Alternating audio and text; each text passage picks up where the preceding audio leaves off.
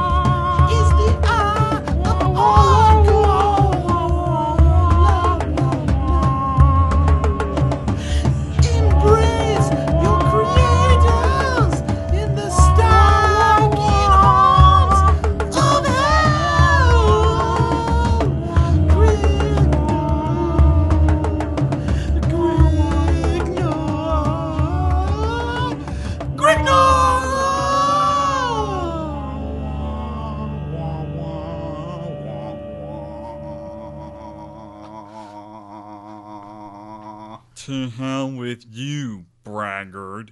bellowed the angered Ecordian as he hefted his finely honed broadsword. The staggering soldier clumsily reached towards the pommel of his dangling sword, but before his hands ever touched the oaken hilt, a silvered flash was slicing the heavy air. The thews of the savage's lashing right arm bulged from the glistening bronze hide as his blade bit deeply into the soldier's neck, lopping off the confused head of his senseless tormentor.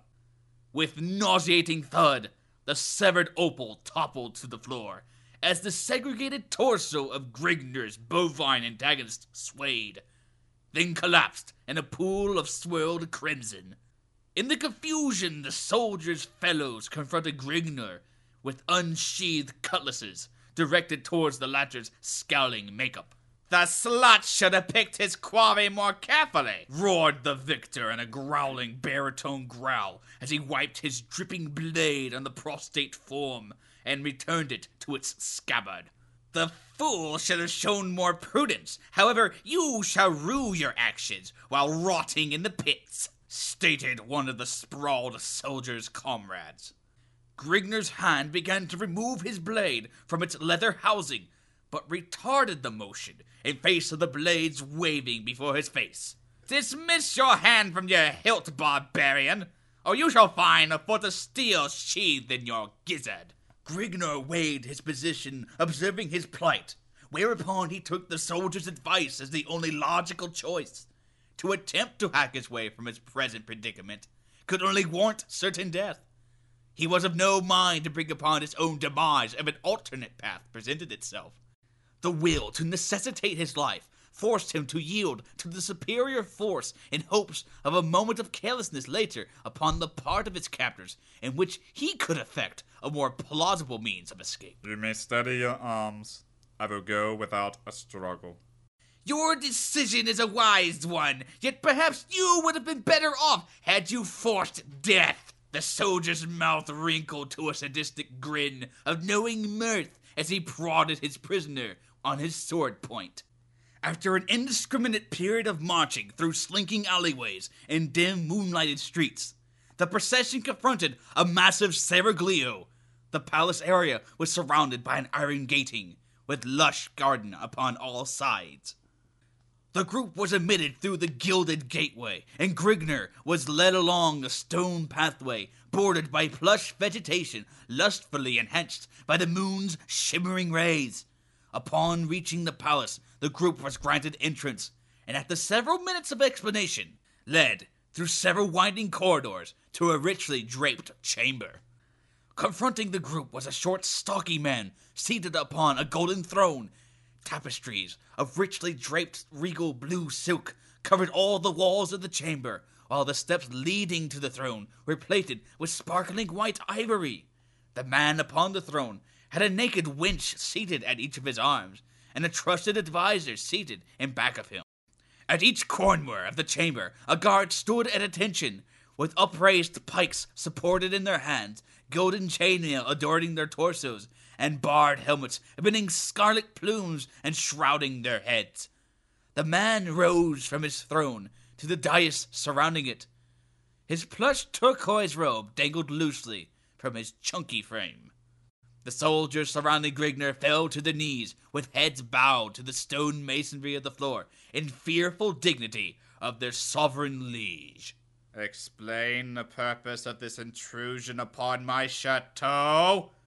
Your serenity, resplendent in noble grandeur, we have brought this yokel before you. The soldier gestured towards Gringer for the redress or your all knowing wisdom in judgment regarding his fate. Down on your knees, lout, and pay proper homage to your sovereign, commanded the pudgy noble of Gringer. By the surly beard of Mrifk, Gringer kneels to no man, scowled the massive barbarian. You dare to deal this blasphemous act to me? You are indeed a brave stranger, yet your valor smacks of foolishness. I find you to be the only fool sitting upon your pompous throne, enhancing the rolling flaps of your belly in the midst of your elaborate luxury.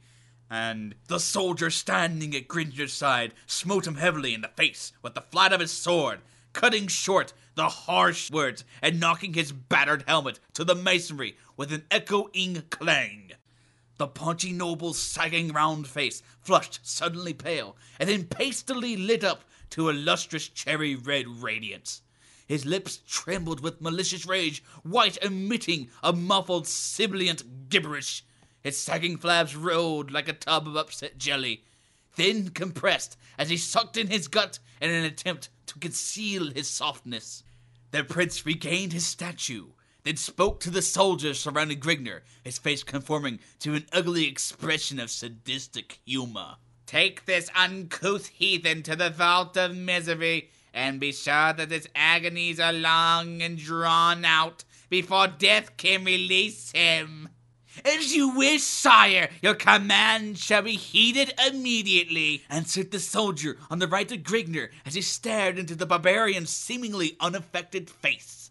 The adviser seated in back of the noble slowly rose and advanced to the side of his master, motioning the wenches seated at his sides to remove themselves. He lowered his head and whispered to the noble, Aye, Eminence, the punishment you have decreed will cause much misery to this scum, yet it will only last a short time. Then release him to a land beyond the sufferings of the human body. Why not mellow him in one of the subterranean vaults for a few days, then send him to life labor in one of your buried mines? To one such as he, a life spent in the confinement of the Stygian pits will be infinitely more appropriate and lasting torture. As always, governor, you speak with great wisdom. Your words ring of great knowledge concerning the nature of one such as he, saith the king. The noble turned the prisoner with a noticeable shimmer reflecting in his frog like eyes, and his lips contorting to a greasy grin. I have decided to void my previous decree. The prisoner shall be removed to one of the palace's underground vaults. There he shall stay until I have decided that he has sufficiently simmered. Whereupon he is to be allowed to spend the remainder of his days at labor in one of my mines. Upon hearing this, Gringer realized his fate would be far less merciful than death to one such as he, who is used to roaming the countryside at will.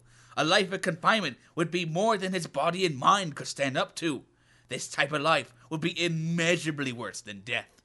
I shall never understand the ways of your twisted civilization I simply defend my honor and am condemned to a life of confinement by a pig who sits on his royal ass, wooing horns, and knows nothing of the affairs of the land he imagines to rule. Lectured Gringer? Enough of this! Away with the slut before I lose my control! Seeing the peril of his position, Gringer searched for an opening. Crushing Prudence to the sword, he plowed into the soldier at his left arm, taking hold of his sword and bounding to the dais, supporting the prince before the startled guards could regain their composure. Agafnd leaped at Gringer and his sire, but found a sword blade permeating the length of his ribs before he could have loosed his weapon. The counselor slumped to his knees as Gringer slid his crimson blade from Agfiend's rib cage. The fat prince stood undulating in insurmountable fear before the edge of the fiery manned comet, his flabs of jellied blubber pulsating to and fro in ripples of flowing terror. Where is your wisdom and power now, your majesty? growled Gringer. The prince went rigid as Gringer discerned him glazing over his shoulder. He swiveled to note the cause of the noble's attention, raised his sword over his head, and prepared to leash a vicious downward cleft, but fell short as the haft of the steel. But fell short as the haft of a. But fell short as the haft of a steel rimmed pike clashed against his unguarded skull. Then blackness and solitude, silence and shrouding and ever peaceful reigned supreme. Before me, Sarah! Before me as always! Ha ha ha ha! Nobly cackled